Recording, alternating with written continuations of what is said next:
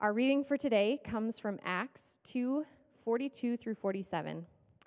They devoted themselves to the apostles' teaching and to fellowship, to the breaking of bread and to prayer. Everyone was filled with awe at the many wonders and signs performed by the apostles. All the believers were together and had everything in common. They sold property and possessions to give to anyone who had need. Every day they continued to meet together in the temple courts. They broke bread in their homes and ate together with glad and sincere hearts, praising God and enjoying the favor of all the people. And the Lord added to their number daily those who were being saved. This is the word of the Lord. You may be seated. All right. So uh, I just want to piggyback for a moment off of what Ashley said. This week we begin home groups. We have uh, our home group questions. They're out in the lobby uh, out there today if you want to grab them on your way out, or you can grab them before. If you want to scoot out and grab them before my message, you can feel free to do that now. Uh, and then you can then you can basically know what I'm going to say, and you don't need to listen, right? Not exactly. Uh, if you uh, if you have not already been accosted by somebody and want to sign up for a small uh, a, home group, please let me know. Uh, we really think they're important, and we want to make sure everybody is connected and in a group. All right, all right. So, uh, welcome to Grace Community. This is the first week of a series we're calling Uncommon Generosity. Uncommon Generosity. Uh, we're calling it that because the first followers of Jesus, those people we read about in our teaching text for today out of the book of Acts, lived out a level of both financial and practical generosity that was so extreme that, from the perspective of their culture, they looked crazy. And I just want to emphasize this. They looked nuts, right?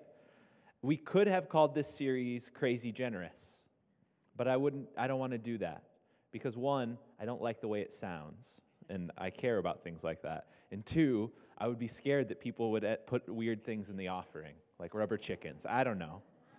Uh, the point is, is that the early church was generous. They were they were not commonly generous. And we read about that in our passage for today in Acts 2, verses 42 through 47. And I just want to read it one more time for us, just to kind of uh, bring it back up to the surface. It says, They devoted themselves to the apostles' teachings and to fellowship, to the breaking of bread and to prayer. Everyone was filled with awe at the many wonders and signs performed by the apostles. All the believers were together and had everything in common.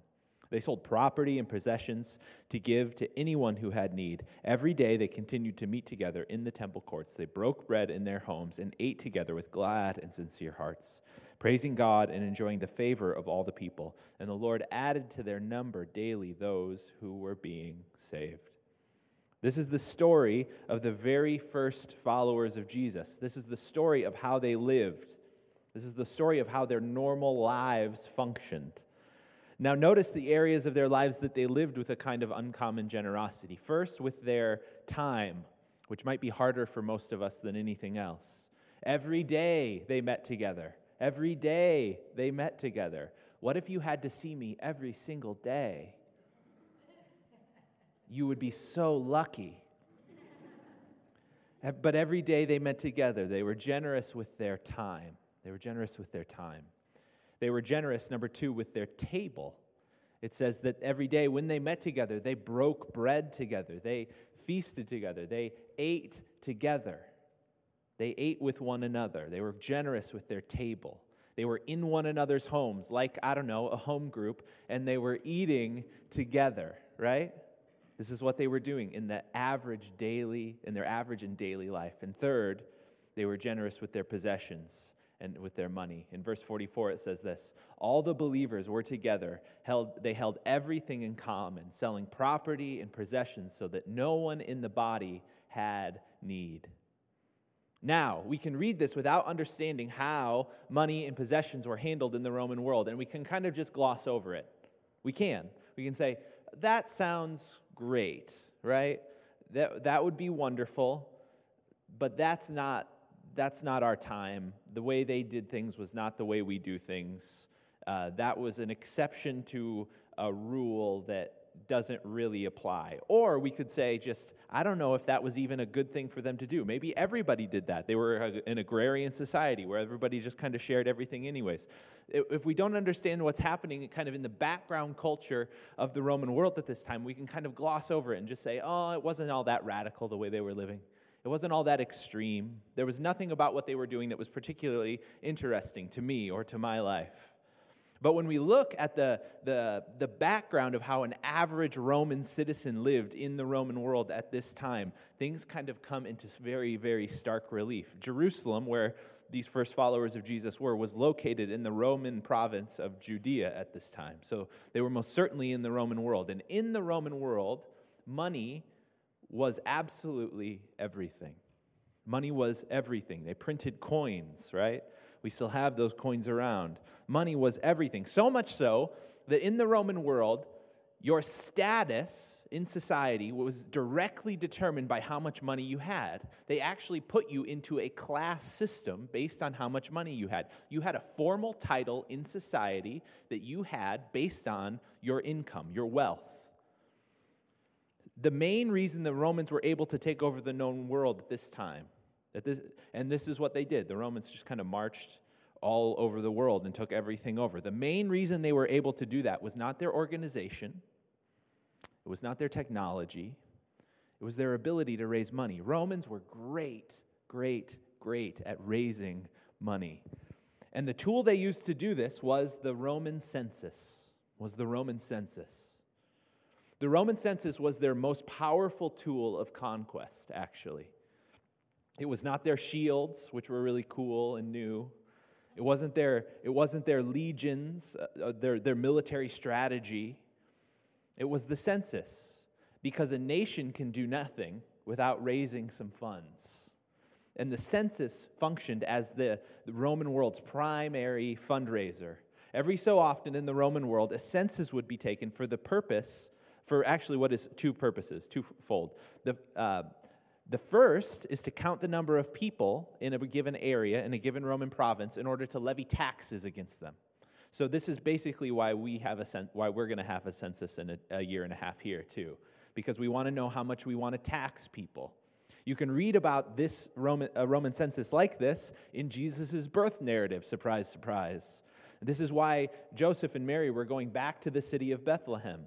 God used the Roman census to get the Messiah back into the town that was prophesied that he would be born in, actually. So Mary and Joseph go back to Bethlehem so that they be, can be counted, so that they can be taxed appropriately. So they wanted an accurate count for tax accounting purposes. This is what the Romans were doing there. So that's the first purpose of the Roman census. But the second purpose of the Roman census, and what's important for us this morning, is that the census was taken to determine what specific social class of Roman citizen you should be placed in. So in the Roman census, they actually, it was like it, when, we're, when we have a census in two years or whatever, it was like if they were like, okay, now give us your bank account information. That's basically what they're asking. And they would slot Roman citizens into different strata of society, into classes based on what the census data said. Romans, and Roman society was basically broken down into five categories. We have this on the screen for you this morning. so the first class is the senatorial class. This is where we get our word senate from, right? These were the senators of Roman society, and they were the highest class of people. They, they were people who made um, $400,000 or their currency. The S is their currency. The next class is the equestrian class. Now, they were called equestrians because was, this was the primary class of people who had horses that could be contributed to the army for war right? So if you had some horses, you were pretty. Um, you were, pr- you were pretty well to do, and so you were an equestrian class. The top two classes, the equestrians and the senatorial class, were the two classes that had the most political clout because you couldn't run for political office. And Rome, at Rome before the Caesars, was a semi democratic system. You could only ro- run for government if you were a part of one of those two classes, and you couldn't be in those two classes unless you made that much money, right? So the, the, then the next step before, below that is the plebeians or commoners. These people tended to be farmers who owned some type of land. Uh, and there were, there were actually there were five different strata of plebeians as well. So uh, and those were the people who made that much money. Underneath that, you had the landless poor, which was the proletariat. You might be you might be familiar with this in the uh, in the French Revolution, the proletariat, those type of ideas. Uh, all all these things are in common in some way. Uh, and they were people who made below 11,000. And then below them, you had servants and slaves. Servants and slaves were not technically Roman citizens. If you didn't have uh, possessions, you couldn't be a Roman citizen technically. But uh, they're in there because they're important to the society. So this is this is the basic social, structure of Rome, right? This is what it was. These classes also came along with political power. Uh, you got certain amount of votes based on where you were in this strata. What class you were in actually gave you more of a say, more of a vote in society. So if you were on the low end, if you didn't have much money, you didn't even get a vote, right? You didn't even get a say. The higher you ascended on the ladder, the more votes you got, the more power you got, the more status you got. The, you, as soon as you got into the equestrian or senatorial classes, you could really begin to move and to shake, to change some stuff, right? To make your society the way you wanted, to, wanted it to be. And in Rome, if you wanted to be influential, if you wanted to be important, if you wanted to be politically involved, you needed money. You needed money. And Roman society was a system tailor made to make sure that no one gave any money to anyone, right? It, this system, if you understand it, was tailor made to make sure that no one shared anything with anyone. You kept what you had, you amassed it, you tried to multiply it because you needed to ascend the ladder of social structure, didn't you? You wanted to become more influential and more powerful. And this is what the Roman system was built to do. It was built to make people want to climb that ladder. It was a dog eat dog world in Rome. And we were, and if you wanted to do anything in society, you needed to attain, you needed to acquire, you needed to multiply what you had. You did not give it away. You would think, and then into this culture, into this context, comes a group of people who, by virtue of their staggering generosity and their desire to share everything that they had, completely opt out of the Roman system entirely. They said, oh, that cultural system of, of, social, of social ladder climbing, we're just going to opt out of it entirely by giving everything away. You would think a group like that would peter out pretty quick, wouldn't you? You would think a group like that wouldn't get very far in the Roman world. But here we are, right? 2,000 or so years later, talking about these people who embrace a posture of radical generosity because they said they followed this man named Jesus. Named Jesus. Who, by the way, they also said died on a cross and was raised three days later and was actually seated as the true Lord and King of the universe, right? They also said this. And the question we have to ask this morning is why? Why? Why, for these early Christians, was generosity such a hallmark, such, a, such an integral part of their life together? What was it about generosity that became such a central piece of what they did and who they were? What was it about following Jesus that made these people live this way? Is the question.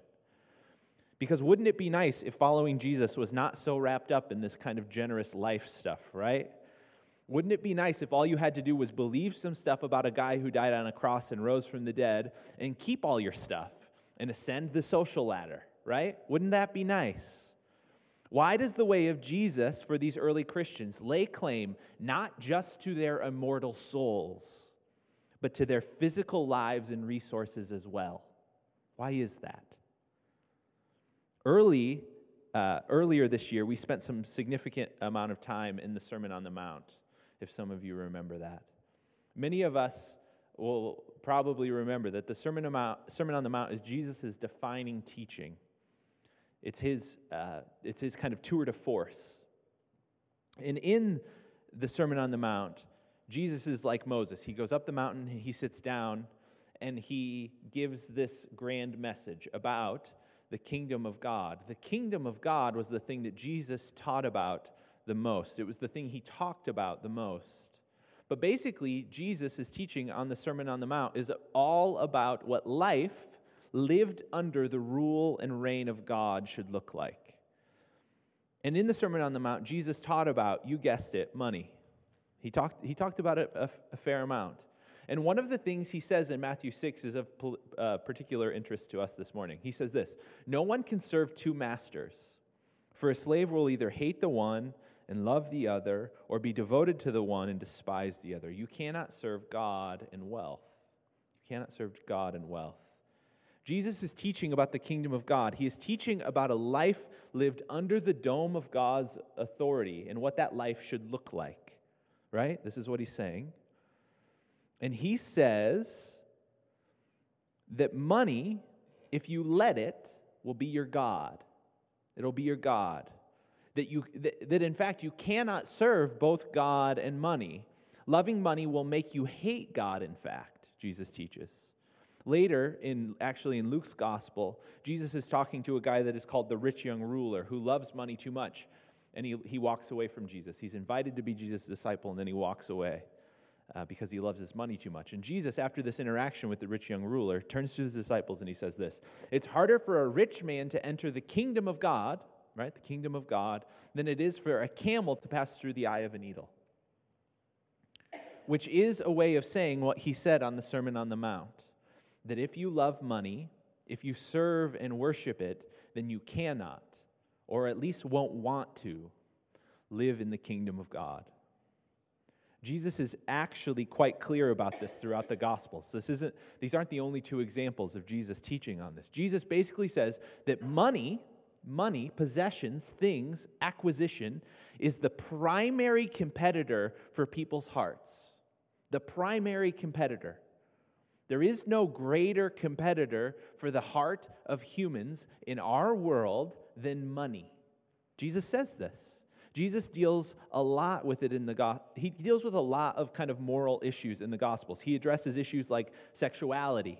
He addresses pride, right? He addresses other forms of idolatry. But Jesus says that the love of money, or what he calls mammon, which is an Aramaic word for money, what is this, this mammon or this resource or this possession or this money is a direct competitor to the love of God in the human heart.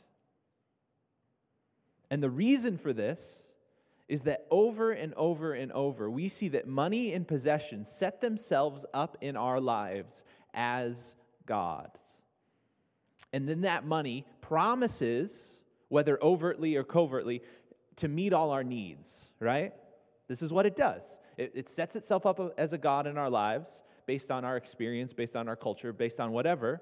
And then it promises, resource, money, promises to meet all our needs, doesn't it? How many times have we thought to ourselves, ah, if I only had a little more, bit more money, everything would be okay, right? We think this. If I only had a few more thousand in the, in the savings account, then I could, I could relax then, right? If only I had that dress or that pair of sunglasses or that car or that house or lived in the right neighborhood, then, then, then I could be happy. It's a lie.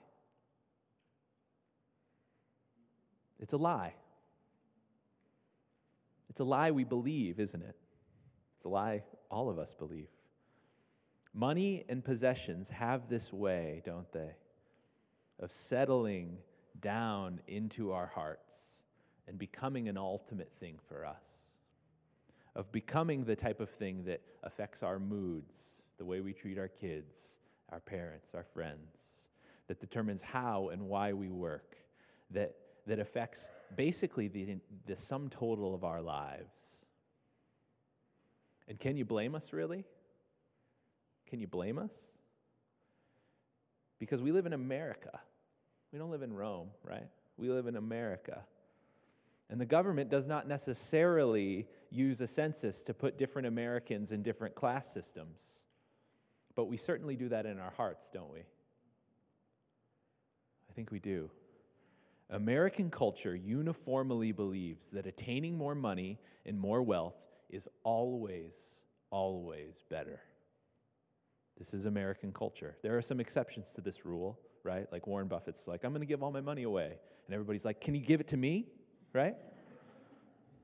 Like, you know, like impoverished countries are great and all, but I could use it.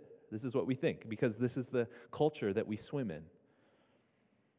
And we are preoccupied by a materialist culture in this country.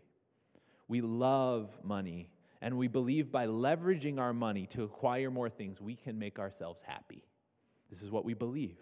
This is why most college students are going to college right now to make money, right? And we can be so preoccupied with it. And while in America, I don't think we bow, we don't literally bow down to our bank accounts, right? There's not a group of people with like prayer mats outside of US Bank right now. That's not how it works. But I defy you to go to the mall the next time and see what those people are doing there and not see it in some way, shape, or form as worship. Right? We live in a culture that preconditions us to make money the center of our worshiping lives. And this is true. And this is what, this is what Douglas Jones says about the teachings of Jesus on money. Uh, he uses the word mammon here a lot. Mammon, again, remember, is just an Aramaic word for money. He says, You cannot serve both God and mammon. Jesus didn't deny that money was a God, that God even has a name, mammon. Jesus affirmed mammon as the sole serious competitor to the Trinity. Jesus understands that the antithesis or contrast between God's way and Mammon's way was the most fundamental distinction in all of life and history. He didn't divide the world into left and right, or liberal, conservative, or the envious and the entrepreneur, or the Christian and the Muslim. Jesus didn't make mammon just a side temptation for a few like we do. Typical Christians tend to shrink mammon into one of many small ideas. For Jesus, mammon wasn't one idol among many equals, he singled it out as the direct competitor to God.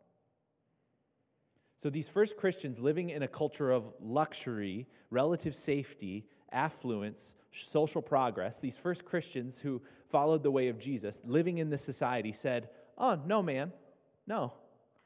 All that stuff you think that life is all about climbing the political ladder, wealth, military conquest, social status. We don't, in fact, think that that's what life is about at all, right? So we're going to surrender our lives and our wills and our, and our resources over to God. We seek the kingdom of God, not the kingdom of Rome, in essence. And, the most ta- and as the most tangible expression of that surrender, they gave. Actually, they adopted a radical social ethic of generosity. To shrink it down and just say they gave is too small of a thing. Generosity was not a thing that they did every once in a while, it was a way of life. and they made sure that no one in their community, no one in what they began calling the family of God, ever had need. They began to practice this uncommon generosity.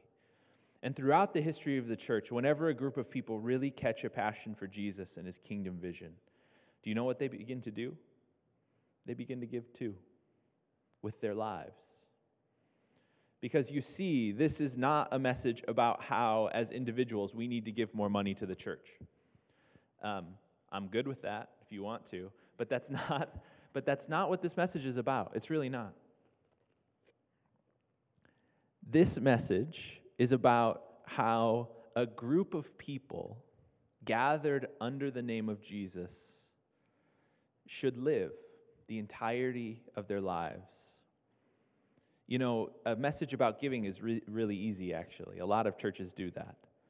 This message is about why the church, why the Christian community is meant to embrace a more, embrace a more holistic, holistic, holistic, holistic ethic of generosity because you can give and you should give both to the church and social organizations and people who, who are in need around you. But it was not the generosity of a few solitary individuals in the early church that transformed the world and built the kingdom, right? It wasn't a few people with the big checkbooks that pulled it out and made things happen. It wasn't even the fact that they, they had resource to use for stuff. It was, it was that a whole community that joined in this reality and, and pointed to with their lives the fact that a whole new world is opened because Jesus has ushered it in with his death and resurrection on the cross. And that everyone was invited into this new way of living and this new way of being called the kingdom of God, gathered under, the, under Jesus, under the head. You know, there was a church uh, that a, a friend of mine had a conversation in Colorado with a guy, and they were just, he was on vacation, and he struck up this conversation with this gentleman. And uh, the friend was on vacation with his family, you know, just doing the Colorado thing. And he struck up this conversation with, their, with this guy, and he, he, he found out that this gentleman was on vacation with his entire church. And this wasn't like a small church, this wasn't like 25 people, right? This was, uh, this church had been going through the book of Acts, and they'd been reading this passage. And someone in their church decided, hey, the book of Acts says we're a family. Maybe we should just all go on vacation together this summer, right? Like, four, like 400 people. Uh, they read and listened and studied about the, the radical lives that these first Christians had and the way they lived in community. And one of them had this idea let's go on vacation together, right? Let's do it. And, and so they did. And now the people who had resource to, to, to pay for the vacation paid for their vacation. And then the people who had more than enough to pay for their vacation paid for some of the people who didn't have the resource to go on vacation. And they all went on vacation. It's kind of a funny thing, but it illustrates my point. What a, what a beautiful kingdom witness, right? What a beautiful kingdom witness. God can and will use individual generosity, like we pray every week when we take up the offering, right? That, we, that God would use the, the resources that, that come in to build his kingdom in, in the Cedar Valley. We pray that. But do you know what transforms a community? Do you know what really plants the flag of kingdom generosity in a culture of more like the one we live in? Being a community of generosity is what does it. And so, as our church, Grace Community, we want to be like that. We want to be like that. We want to cultivate hearts of generosity, but we, we don't want to do this as solitary individuals. We want to do it as a groundswell of kingdom building, community shaping generosity, with, where each of us do what God is calling us to do, right? This is what we want to do. And this is part of why we have our 2018 giving initiative in the handout that you have. Um, you can read through it a little bit more, but we, we broke it down into three areas. The first being a current need, uh, and you can read about that there. Uh, the next being future, uh, future ministry, and the third being a ministry partner in Iowa City.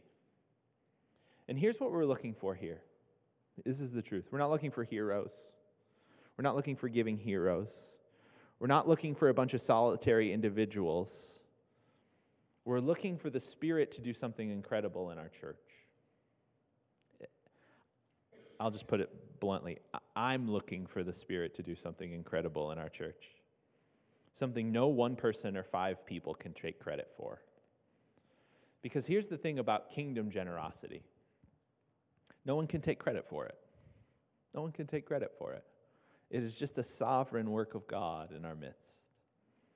I'm looking and praying for God to turn us into a people like those first Christians, not just with this giving initiative, but in general who are not just randomly generous, but who adopt a culture of kingdom generosity. In our own culture, in this culture of consumption and more and money and possessions and greed and all of the things that are wrapped up in American culture. And that by adopting a, a, a culture of Jesus centered generosity, what we do is we point to the person of Jesus with our lives, with our communal lives. So when people look at our lives, they say, why do they take care of each other like that? Why are they loose with their resources? And we can point directly to the person of Jesus and say, because of him, because we worship him, because we serve Jesus. And Jesus people don't worship mammon, we worship Jesus which means we use our resources that God has given us to build his kingdom. And there is no higher or more noble purpose for our resources. There really isn't. No 60 inch TV will ever be an adequate substitute for the kingdom of Jesus. I promise. And so, for the rest of this series, the next two weeks, really, we're going to dig a little deeper into some of these issues together. We're going to honestly, next week we're going to debunk, I think, some popular misconceptions about giving and why we give, as well as talking a bit more about what submitting our finances to Jesus can do in our hearts and in our lives and in the lives of other people today.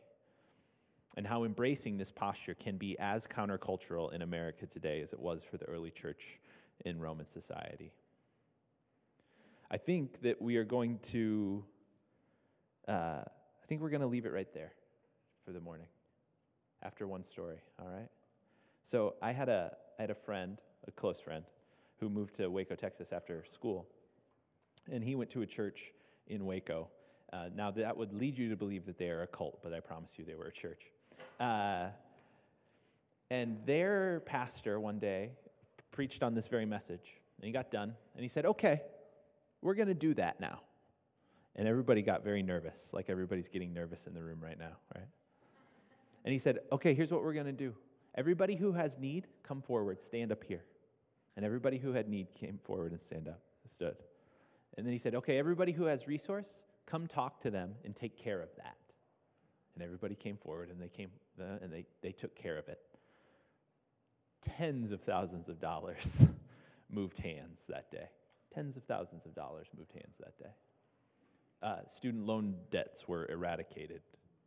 People were freed from situations people i have a i have a firm belief that people some of the people who came forward as an act of service to god got free of their love of money right we're not going to do that today you can take a deep breath everybody can calm down